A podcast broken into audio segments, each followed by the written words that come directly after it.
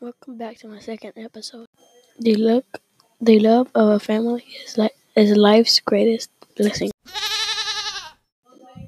That that means family is good and you're not by yourself because family is good and they love you. Hey listeners, do you agree with me?